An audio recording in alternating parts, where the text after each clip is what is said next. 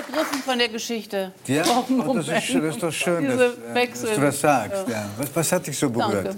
Was hat... Ja, diese Geschichten, die so toll klingen und Erfolg, dass sie dann halt doch oft sich so komplett drehen können und dass wir alle nicht verschont werden von wirklich schweren Schicksalsschlägen und von so viel Leid und Schmerz und dass das unsere menschliche Natur ist. Egal, wie toll die Dinge laufen und wie toll sie auch aussehen von außen und wie toll unsere Instagram-Posts sind. Mhm. Das ist unsere menschliche Natur, dass wir von diesem Leiden erwischt werden, früher oder später. Mhm. Und ja, es war einfach sehr schön. Mhm.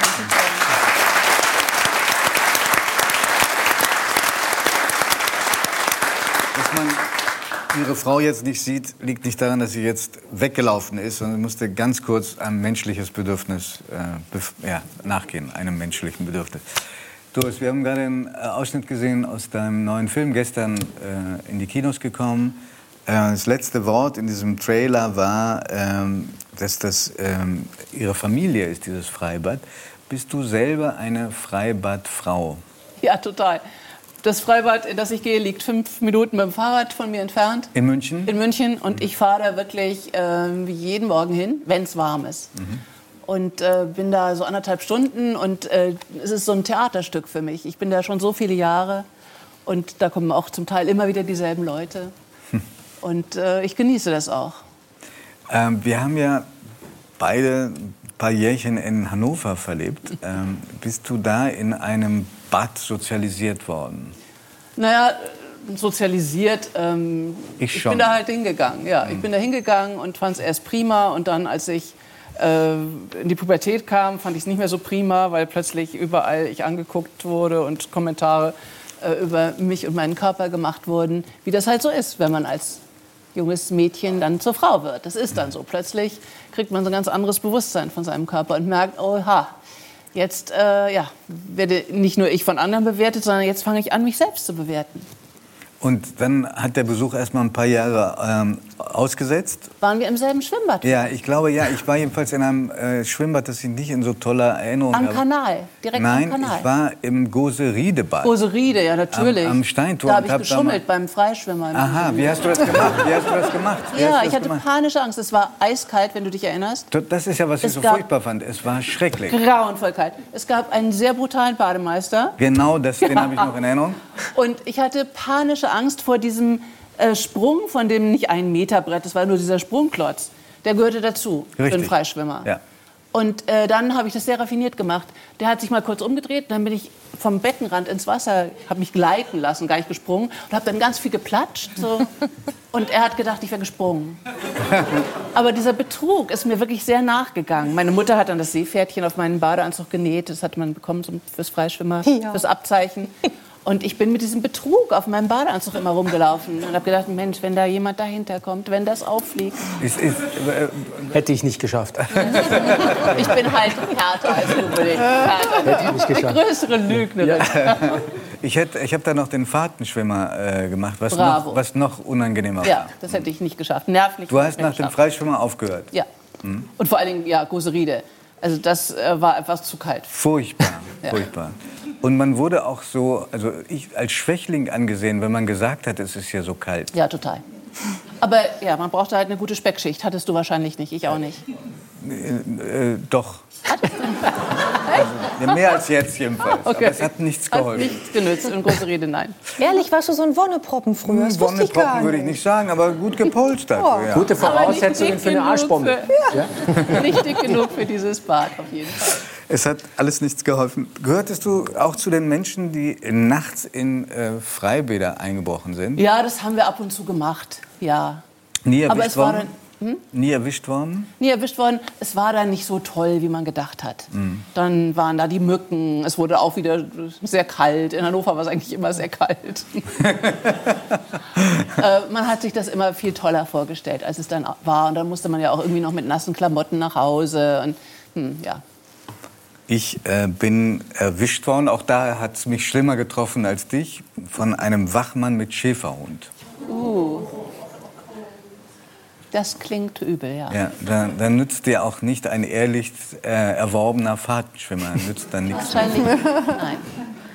Man nennt Hannover auch Hangover. Also ja, wenn man an den Film zurückdenkt, was alles so passieren kann. Aber es hat sich sehr gebessert, muss man sagen. Ja, total. Was hat dich denn, also außer deiner persönlichen Liebe zu Freibädern, was hat dich da gereizt, dass du sagst, ich mache da einen Film draus, eine Komödie? Ein Artikel in der Zeit. Das höre ich gerne natürlich. Ja. Nicht so oft, aber auch verfluche. Das war ein toller Artikel von Ursula Merz über ein Frauenfreibad in Freiburg, das einzige in Deutschland. Loretto heißt das, ne?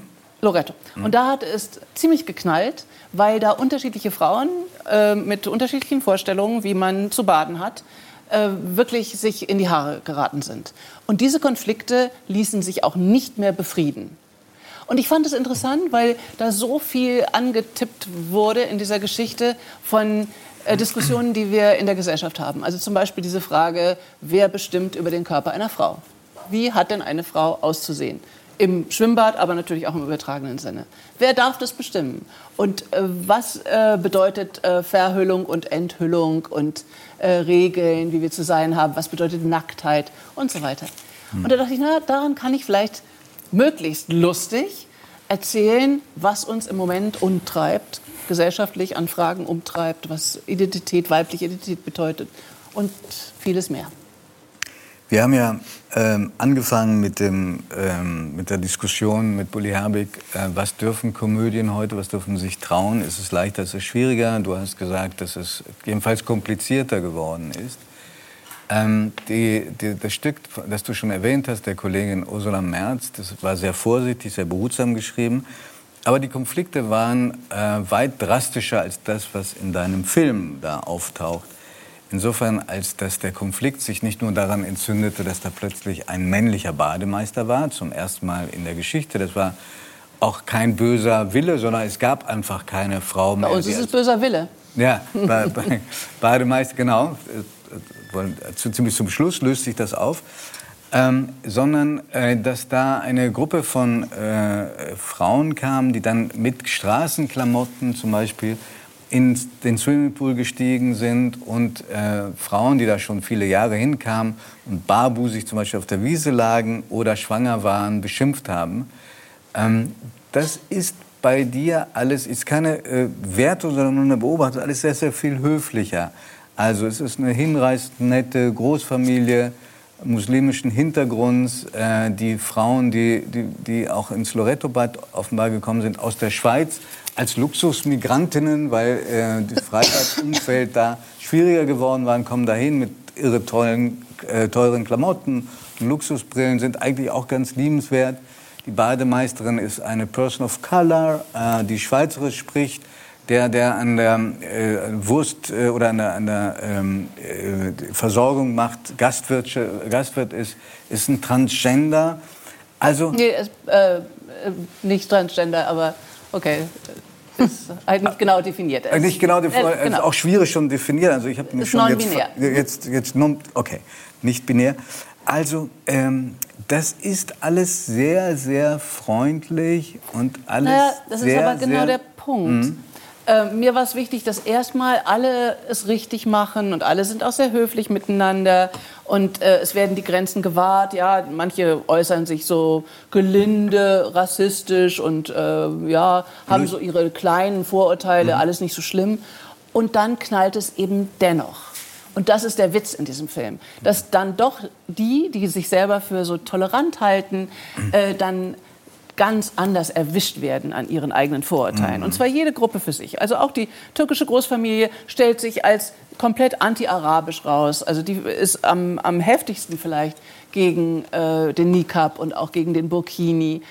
Jede Gruppe für sich hat dann doch massive Vorurteile. Aber warum ist es rassistisch, gegen einen Burkini zu sein? Das ist nicht...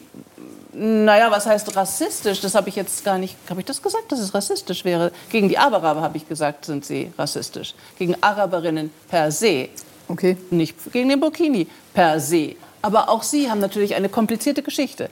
Diese türkische Familie, die Großmutter Atatürk ist ohne Kopftuch groß geworden, findet das unmöglich, setzt sich aber das Kopftuch wegen der Verwandten ein, die da kommen, die sehr viel strenger sind und so weiter und so weiter. Und dann wird es immer komplizierter, immer komplizierter, immer komplizierter. Und dann knallt es eben doch. Aber es knallt nett, freundlich und es löst sich alles in Wohlgefallen auf. Darf ich, weil es auch schwierig ist, über einen Film zu sprechen, der gerade rausgekommen ist und der viele jetzt in der Beschreibung ausschließt, die uns zuhören. Die Realität, die in diesem Sommer zum Beispiel abgebildet war in den Medien, ist, dass es ordentlich geknallt hat. Und zwar ziemlich unangenehm geknallt hat. Allein in Berlin hat die Polizei bis Anfang August 69 Straftaten registriert. Meistens ausgehend von migrantischen Gruppen, von Männern, die sehr viel auf ihre Muskelkraft gegeben haben und auch das Badepersonal angegriffen haben. Wäre es für dich vorstellbar, also könnte nicht jemand, der deinen Film sieht, sagen, diese Realität klammerst du aus, dass 160, allein in Berlin, 170 Wachleute eingestellt werden mussten, weil die Bademeister nicht mehr wussten, wie sie sonst irgendwie da die Sicherheit der Leute garantieren können. Bleibt das draußen, weil du sagst, ich mache Komödienfilme und die müssen, oder weil du sagst, das ist auch schwer darzustellen? Nein, es geht hier um was ganz anderes. Verschiedene Dinge. Erstens ist es ein Frauenbad. Da gab es Konflikte und die gehen sich auch sehr massiv hier in die Haare, auch in unserem Film, also die prügeln sich richtig. Aber es hat ja jetzt wenig mit dem zu tun, was du gerade beschreibst, aus den Massenprügeleien in den paar Freibädern. Das andere ist, das waren Freibäder, aber ich glaube, dass sie diese Prügeleien sich genauso hätten entladen können auf der Straße in anderen Situationen. Es war sehr heiß, es war sehr voll. Ich habe mir das sehr genau angeschaut, was da genau los war in diesen Bädern, wo geprügelt wurde. Das hätte auch in anderen Situationen passieren können. Durch einen Stau von Menschen und von Hitze und von sehr vielen jungen Männern. Das ist immer schwierig, wenn sehr viele junge Männer aufeinandertreffen, die auch alle voneinander sich produzieren wollen und angeben wollen. Also die Situation an sich ist jetzt nicht typisch fürs Freibad, glaube ich. Allemal nicht in München, da ist es ja... Naja, gut, in München gab es das auch. Aber nicht in diesem Ausmaß. Nicht in diesem Ausmaß, okay. War in Bremen mehr los, ja. Das gut, jetzt kommt ja das Oktoberfest. Dann da haben wir dann unsere Prügeleien. Also das dann schon wieder als Beispiel zu sehen für eine Entwicklung in der Gesellschaft, finde ich sehr problematisch. Das nächste ist aber, das ist bei uns im Film, da geht es um die scheinbar Guten. Das ist was ganz anderes. Da geht es um Frauen, die von sich glauben, dass sie alles begriffen haben, dass sie sehr, sehr tolerant sind und dass sie dann aber dennoch... Das sind insbesondere die beiden deutschen Frauen, dargestellt von Maria Happel und Andrea Sorgs. Übrigens fantastisch gespielt, auch toll geführt, also großes Kompliment. Und da geht es mir eben darum, dass wir auch dann in Fettnäpfchen treten und auch dann doch unsere eigenen Vorurteile pflegen, wenn wir von uns selbst glauben, dass wir so wahnsinnig tolerant sind. Und das ist sehr viel komischer in diesem Setting, in diesem Frauenbad, als jetzt eine Massenschlägerei im Prinzenbad in Berlin zu erzählen. Das hat mich überhaupt nicht interessiert, sondern mich hat interessiert, was ist denn eigentlich wirklich auch mit mir selber los? Wo sind denn die Punkte, wo ich dann vielleicht auch Vorurteile pflege und sie anwende? Und das möglichst lustig zu erzählen, dass es auch mit einer gewissen Selbstironie passiert, das war mir wichtig. Das war dein Anliegen. Du spielst in München auch an der berühmten Hochschule für Film und Fernsehen eine große Rolle. Und du lädst ab und zu Gastdozenten ein. Und die forderst du, habe ich gehört, von Studenten und Studentinnen, die bei dir waren, auf, am Anfang, wenn sie sich vorstellen, nicht von ihren Erfolgen zu erzählen, sondern von ihrem Scheitern. Was antworten die dann auch relativ ehrlich? Ja. Oder sind die erstmal furchtbar verlegen und geben dann so peinliche Antworten, wie wenn du Leute fragst, was ist dein größter Fehler? Das hast du wie die Pest. Und die sagen dann Ungeduld. Ja. Ja. Kennst du diese Antwort? Ja, na klar.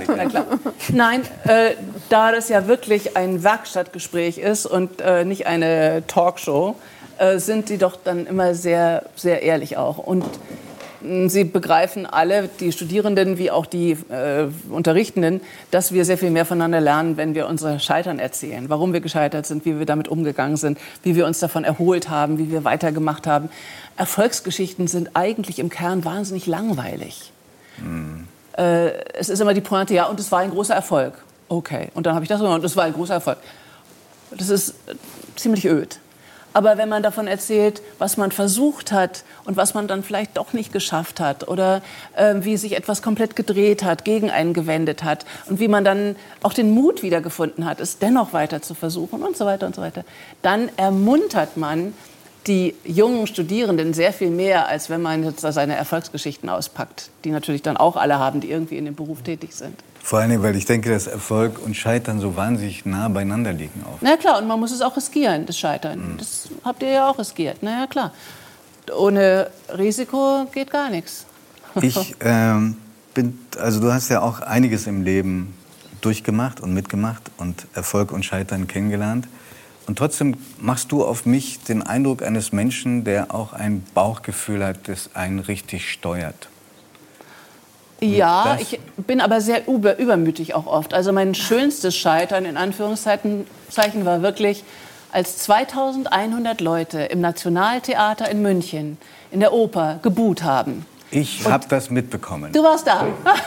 Das war Rigoletto, den hatte ich auf dem Planet der Affen erzählt. Und ich fand es ganz toll und es war auch ganz toll.